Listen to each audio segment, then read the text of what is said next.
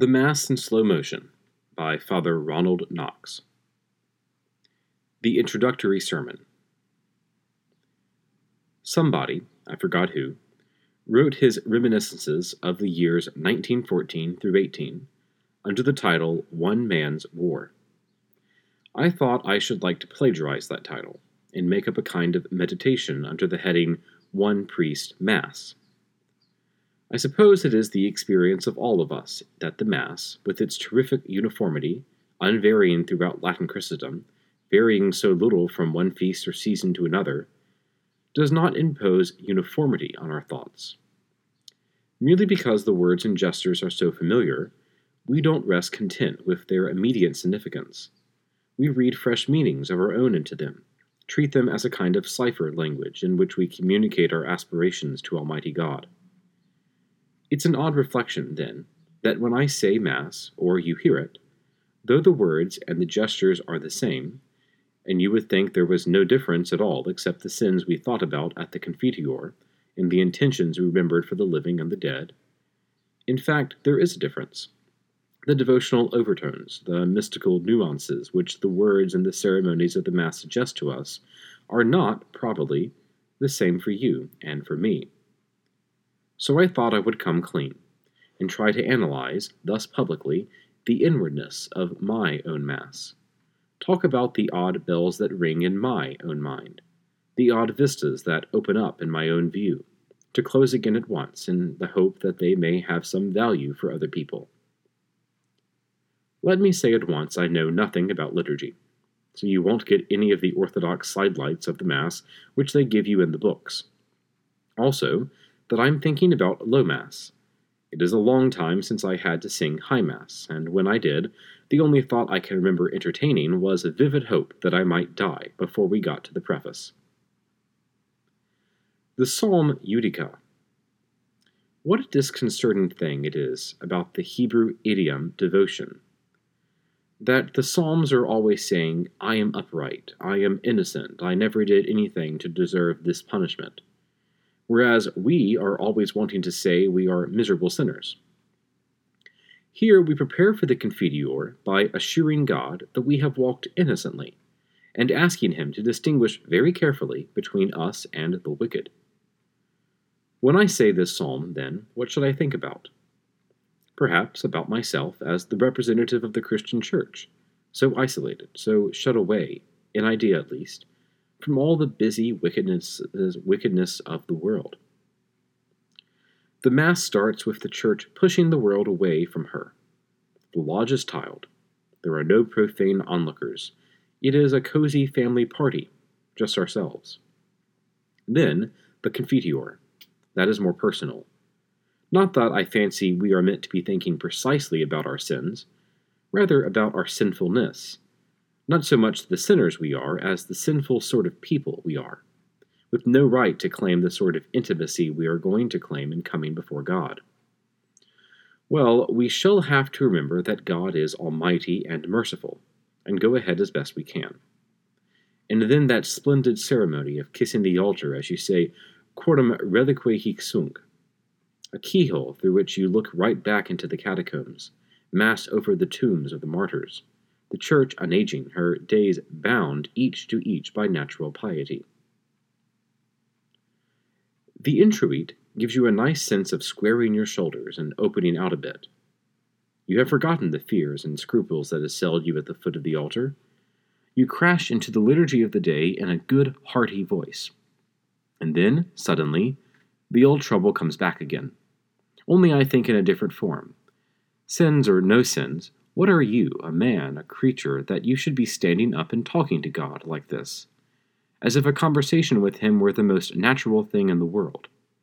Back you go to the middle of the altar, feeling an utter worm, Kyrie eleison again and again, begging His pardon for your ridiculous self sufficiency, and imagining, even for a moment, that you had a right to stand up straight, instead of burying your head in your hands.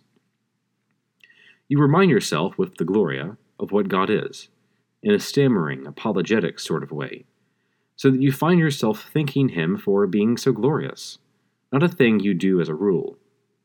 and from that you turn to a paean of praise in honor of our blessed Lord, hiding behind him, covering yourself in him, to get the technique of your approach to Almighty God right, after all.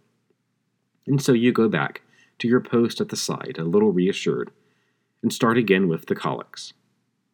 I rather like a lot of collects. It's nice to have a lot of different subjects of conversation when you are going to talk to God. When people ask us to say a prayer for some particular intention, our first reaction is perhaps to think it a nuisance. But surely we ought to regard each intention as a new excuse for claiming God's attention, like that of a child when it thinks it's fun to be sent a message to its father, because it is so splendid to be allowed for once to interrupt him in his study.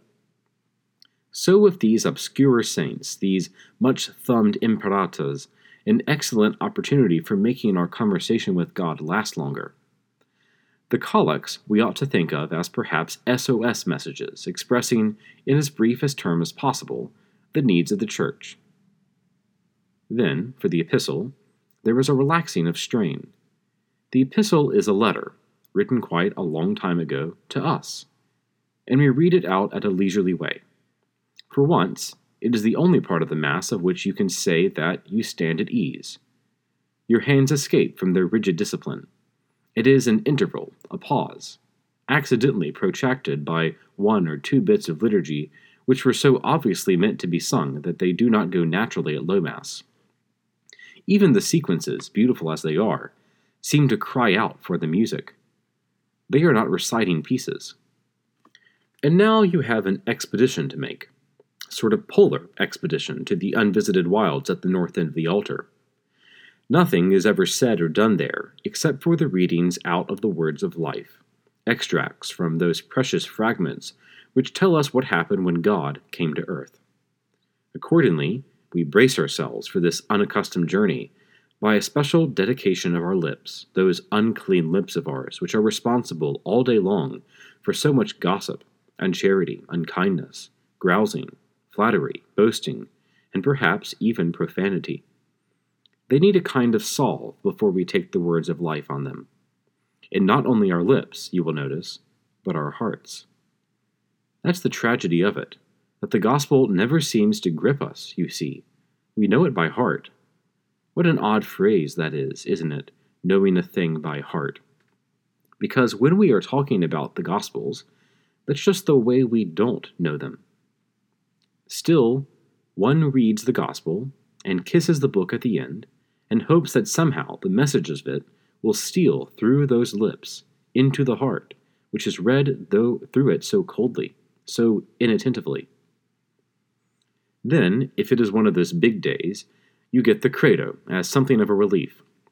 If charity has burnt so low, there is still faith, anyhow, the credo, with those phrases at the beginning which send your mind sometimes rocketing up heavenwards without very much consciousness of what it is you are saying, and the splendid dramatic moment of the et homo factus est, with the noise of kicking and scraping behind you, where rheumatic knees are being laboriously bent in honor of God made man. And then follows the odd Dominus vobiscum and Oremus, which isn't followed by a prayer. I suppose it once came just in front of the secret prayers or something like that. Standing inconclusive as it does, it has the suggestion of being a mere excuse for taking a peep behind you and seeing that the congregation are still there. Good, they are. This is where the congregation get their look in. The offertory is, in theory, the whole congregation surging up into the sanctuary and presenting you, the priest, with the bread and wine, their contribution to the mysteries. Actually, in their name, a small boy emerges from the background, probably with hiccups. At first sight, you are tempted to regard him as an unwelcome distraction. Then, you remember that he stands there in the name of the congregation, offering you unconsecrated wine and saying, I suppose this wouldn't be of any use. Then the lavabo, with the psalm in which you start protesting your own innocence, just as at the preparatio, once more, the lodge is being tiled. The catechumens are supposed to be going away. Once more, we remind ourselves that we are a family party. The secret prayers are said over the unconsecrated bread and wine, and are always about them. It is as if we had to whisper them in our embarrassment, feeling like a boy with the five loaves again, how ridiculously inadequate they are as the raw material for a miracle. Just as everything we give to God is ridiculously inadequate to the purposes for which His grace makes it effective. You will often find that apologetic note in the secret prayers. Then comes the first of those three sudden emergences from silence into sound, with the words per omnia saecula saeculorum, that lend to the Mass, from the unliturgical layman's point of view, a good deal of its atmosphere of mystery. When you hear it from the congregation, you feel as if the priest was being torn between two different instincts, one of which tells him that what he is saying is much too sacred to be said out loud, while the other tells him that it is much too important not to be said out loud. First, one instinct, then the other, getting the mastery.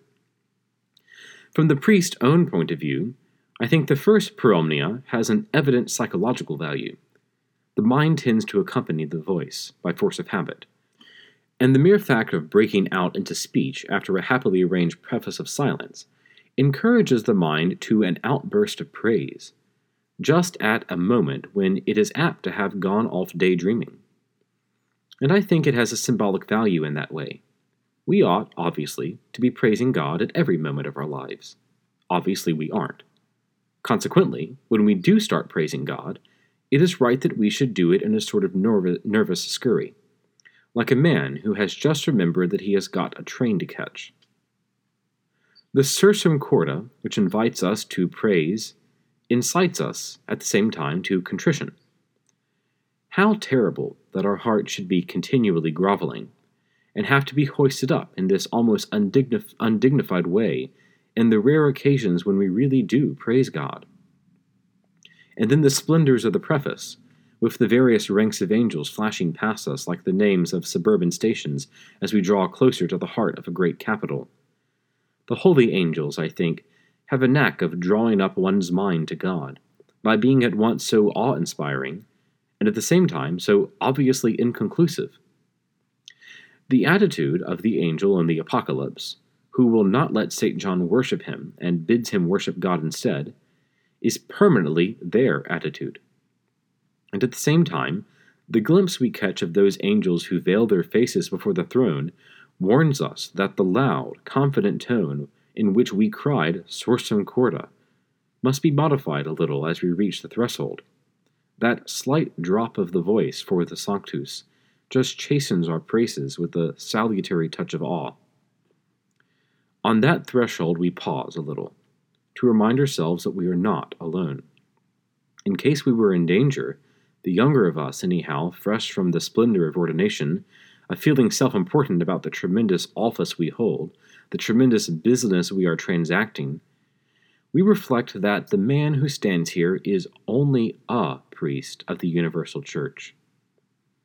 At the moment when he consecrates, he is the particular unit in whom her prayer is being manifested. He is the particular sentry who happens to be posted at this particular spot, under orders from his bishop. He must think of himself as an inconsiderable unit of this great army, whose whole cause now, all the multitudinous needs of the Church of God, he proceeds to recommend to God. Then, and not till then, he may make his private memento a sudden close up for a moment, the future of one particular individual or one particular situation, disentangle themselves from the general muddle God's world is in, and stand out clearly before your mind. There, that is enough. We shall not add to the value of the Mass by interpreting it with our own wool gatherings. Our intention is not the only intention. Each of the worshippers behind us has a private one et omnium circumstantium. Take just as much notice, Lord, of theirs as of mine. But after all, we are all communicantes, we are all parts of this tremendous whole, the Church. And we all share the intercessions of the saints, who are the Church's property. Whether Paul or Cephas, all are yours. Then the familiar string of names. Italians, most of them. What does it matter? All are yours, and you are Christ, and Christ is God's. Let us get on with the Mass. You hurry on to the consecration. After a few more last moment gestures, as if to make the still unconsecrated elements less unworthy of what they are going to become, and then with the consecration itself, you go off on quite a different track. You stop making up prayers, thinking up reverential epithets, piling strings of participles together. You don't ask God for anything, or apologize for anything, or try to induce any attitude or any frame of mind in yourself. You simply stand there and record a piece of history.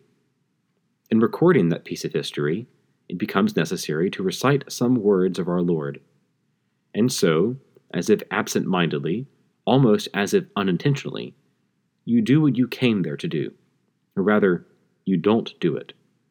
You suddenly pull yourself together and realize that our Lord's words, even relayed on such lips as yours, have done it. A moment ago, you could move your hands quite freely. Now, an extraordinary sort of paralysis has fallen on them, so that it is impossible to separate the thumbs from the index fingers. Christ has used you to do a miracle, and everything has become quite different. You elevate the host, the chalice, or are they trying to fly upwards out of your hands? You hardly know, it is all so strange. Anyhow, you start offering this precious thing that has fallen between your hands. You connect it with this and that, the mysteries of our Lord's life, the Old Testament sacrifices, the ministry of the angels in heaven, the expectation of the faithful dead. Another string of saints' names occur to you, but all this you do in a half dazed way, still thinking about what is it that lies before you. And then, boldly, you take up the host and chalice together and hold them up for a breathless moment. And then suddenly you are talking out loud again and feel the ground sure under your feet as you find yourself saying the Pater Noster. I suppose each of us have a clause or a phrase of the Mass at which, if it wasn't for the trouble and confusion it was going to cause, he would like to die. Mine is the Pater Noster. It is to me the moment in the Mass at which one is most consciously, most fearlessly talking to God. Almost immediately afterwards, at the end of the Libera Nos, we start doing something we haven't done in the Mass since we said the Gloria, except, except perhaps momentarily in the Collect we start talking to Jesus Christ. The sacrifice is over, the banquet has begun. And we do what we can do to reconcile ourselves to the bewildering fact of this condescension to our needs. Ad te nunquam separari permittas. That is the kernel of it. When that is said, all is said. So the priest gives you communion. If the priest is yourself, you are hardly conscious of that. You are receiving, not giving. As for the communion of the faithful, at least if there are many, how difficult it is not to feel this as an interruption in my Mass. But of course, there is no such thing as my Mass. We are all ministers before we are priests, and it is for us to wait, hours if need be, on our ministering. And so the Mass comes to an end, in a whirl of purifications and postscripts that do not seek to impress themselves deeply on the mind one has not enough capacity left for receiving impressions. There is a tag which occurs frequently in the Old Testament and once in the New. And every man went to his own house. That is what we do at the Ite Missa Est. The coming of Christ to our souls is the thing too intimate for liturgy. We must be alone. As the priest gives the blessing and says the Last Gospel, he is only, as it were, covering his retreat. We know it is all over, really so much drama every day of our lives, and how little we are thrilled by it.